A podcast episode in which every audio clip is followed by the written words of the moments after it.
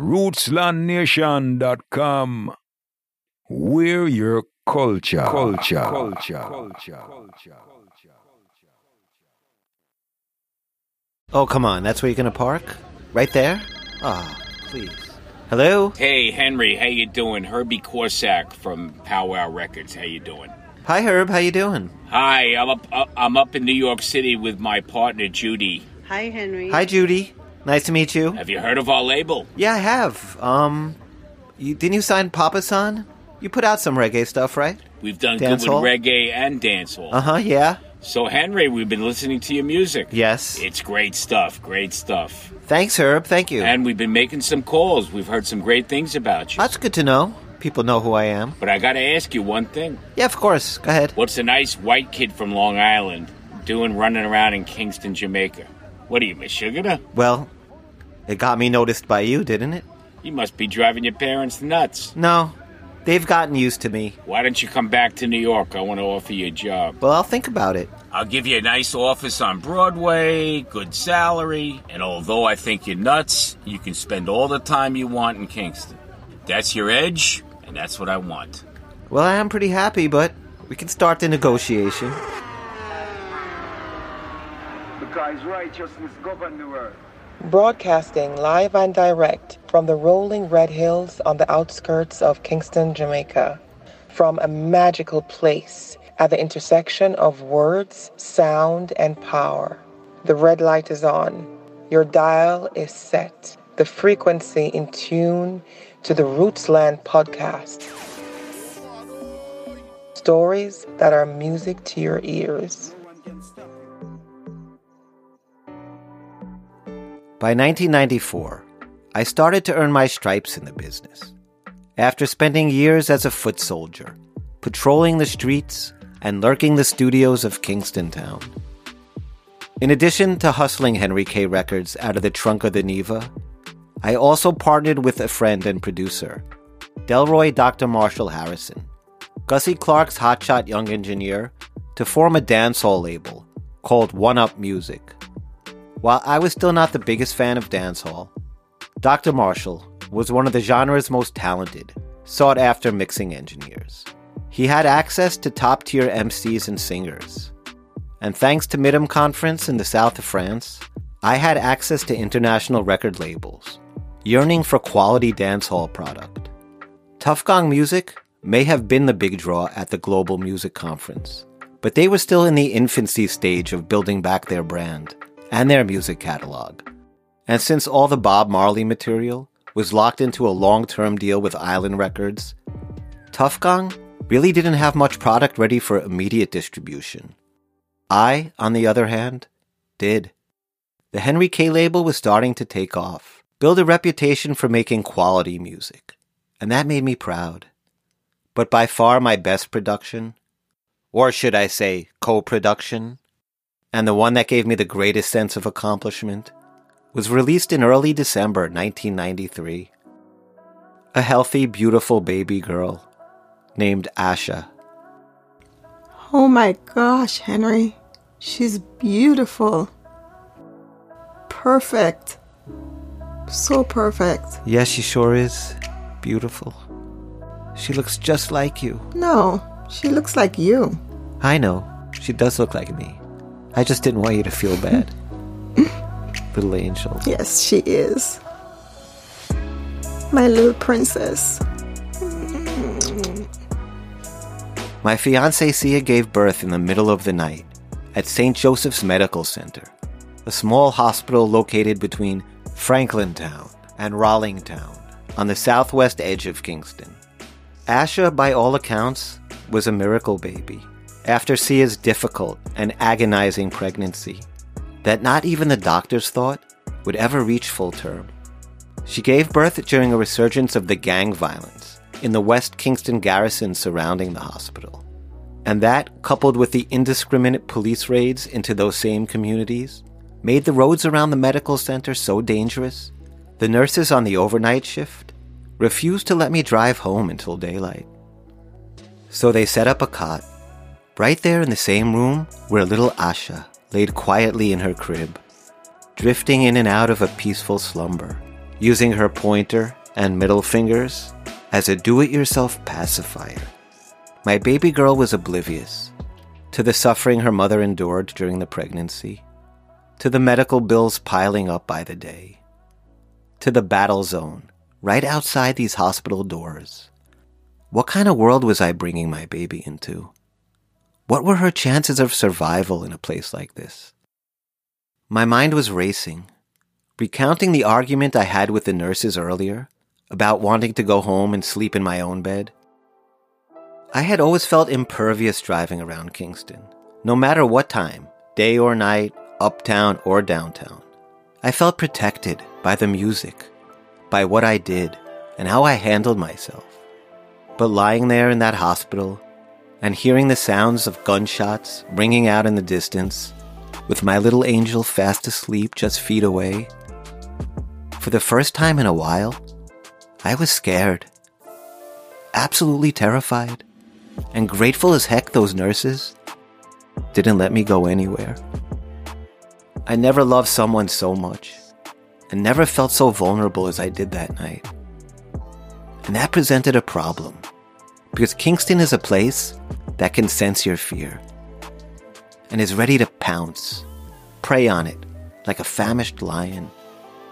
You know St. Joseph of Nazareth, the man who this medical center was named for, is known as the patron saint of fathers, of families, which was so fitting because that night it became abundantly clear that in order to protect my family, I needed to get them out of here. And I didn't mean the hospital. I meant Kingston. NMS Broadcasting Station. Representing hip hop to the fullest. It's Fat Friday. It's Fat Friday. I think you made the right choice deciding to come work with us. Well, Herbie, I liked it out there as a solo operator, but, you know, I had to do what's best for my family in the end. Listen, I hate to burst your bubble, but as hard as you work and as great as your records are, if you think you can get to the next level on your own, you're just banging your head against the wall. You need a partner like us, people who have business know how. Any schmuck can make a great record, but turning that into a hit, that takes experience. You gotta promote it, you gotta market it, you gotta sell it, you need distribution, not only to get into these stores, but to get into the right sections of these stores, and even the right spots in the right sections. You think that all happens by magic? By magic? By magic? By magic? I guess in many ways I did believe in magic. When I was younger, I never thought about how a record was made, or pressed onto vinyl, or how it got onto the radio. I just enjoyed the feeling it gave me when I listened to it. I never knew until I worked in the business that for every song that gets airplay, there's a Herb and Judy that make it happen. Elements of a music business deep state, bunkered in midtown Manhattan office buildings. Worker bees and industry grunts, buzzing around busy hives, tending to the endless chores required to turn raw music into refined honey. There's the marketing, the PR, the advertising, the sales, and the radio promotions. Lavish lunches with distributors, where they throw around terms like point of purchase displays and end caps, in store contests and retail giveaways. These were basically elaborate and well orchestrated schemes intended to bypass the federal payola laws and regulations, designed to rig the system in favor of large, well connected, and financed industry players, and keep little guys like me out of the game entirely. Here in the more civilized first world, we had more discreet methods, fancier names for guaranteeing the success of a song. But to me, it was no different than handing over envelopes of cash, just like in Jamaica. Think you're in heaven, but you're living in hell. You know? Herbie Corsack could be cast as a lead role in a Woody Allen movie. A lovable Upper East Side sad sack in his early 60s, with messy gray hair and disheveled clothing. The old wily music man, on the lookout for that one big break that always seems to elude him, like a Broadway Danny Rose, extolling pearls of music business wisdom hanging halfway out the fire escape on 57th Street, smoking his Marlboro Red even in the dead of winter, recounting the near misses and the ones that got away.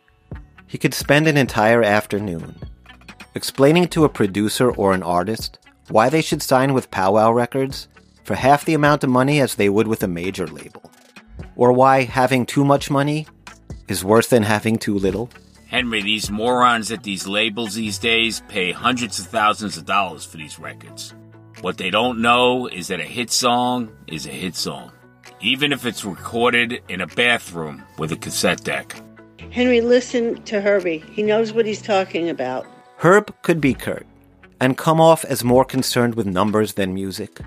But then again, as the brilliant bean counter behind the scenes, he didn't need much charisma. He had Judy, and she had enough for both of them. A tall, thin Connecticut beauty with piercing blue eyes and radiant personality that migrated to the Lower East Side and became a fixture of the 80s Manhattan club scene. Herb and Judy were industry veterans who worked together for Chris Blackwell's Island and Mango imprints, plugging songs, hounding distributors, prowling record stores, anything to help promote the careers of everyone from Grace Jones to Kid Creole, and Robert Palmer to Black Uhuru. Powwow was their fulfillment of a life's dream.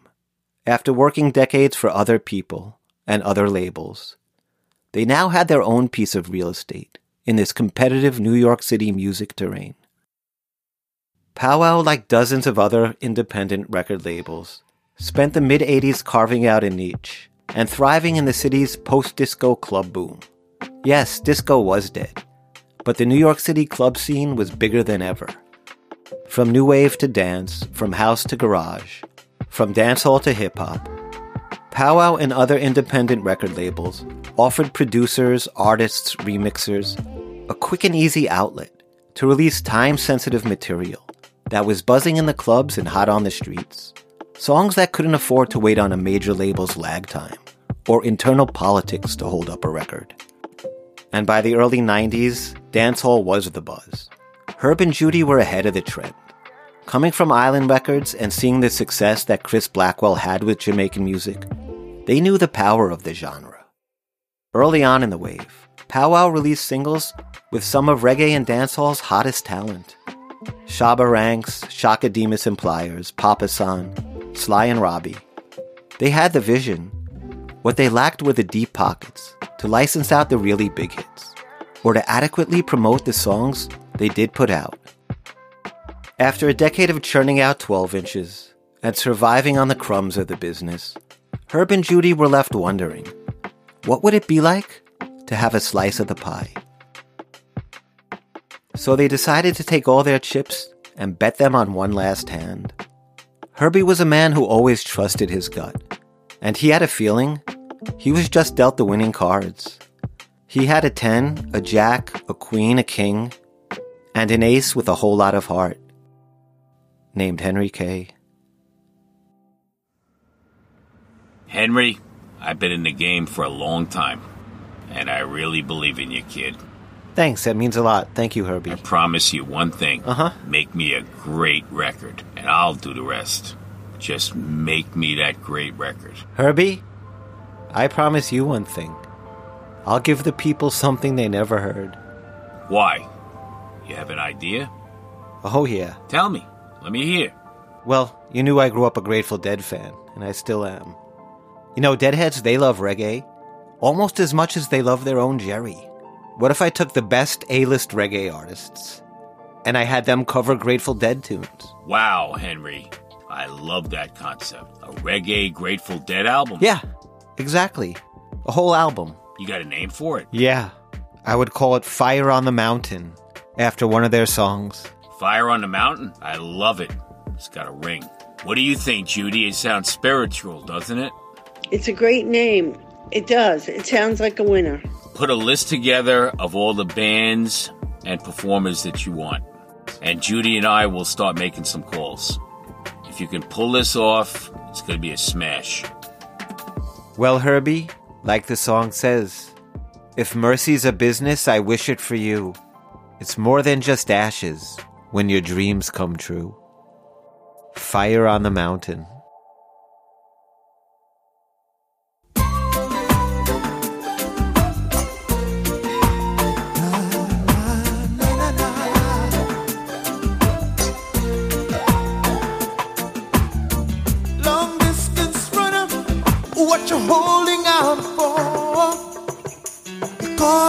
Motion, just a dash to the door.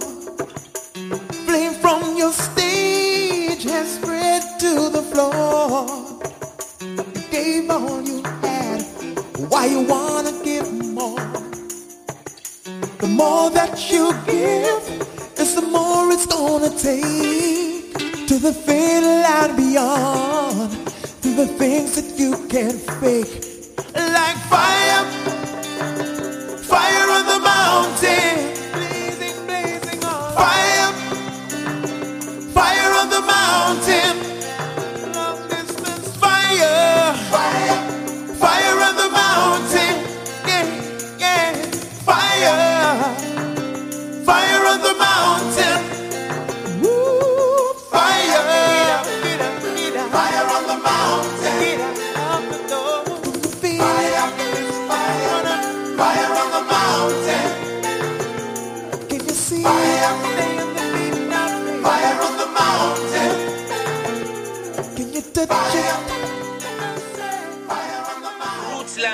Podcast is produced by Henry K in association with Voice Boxx Studios.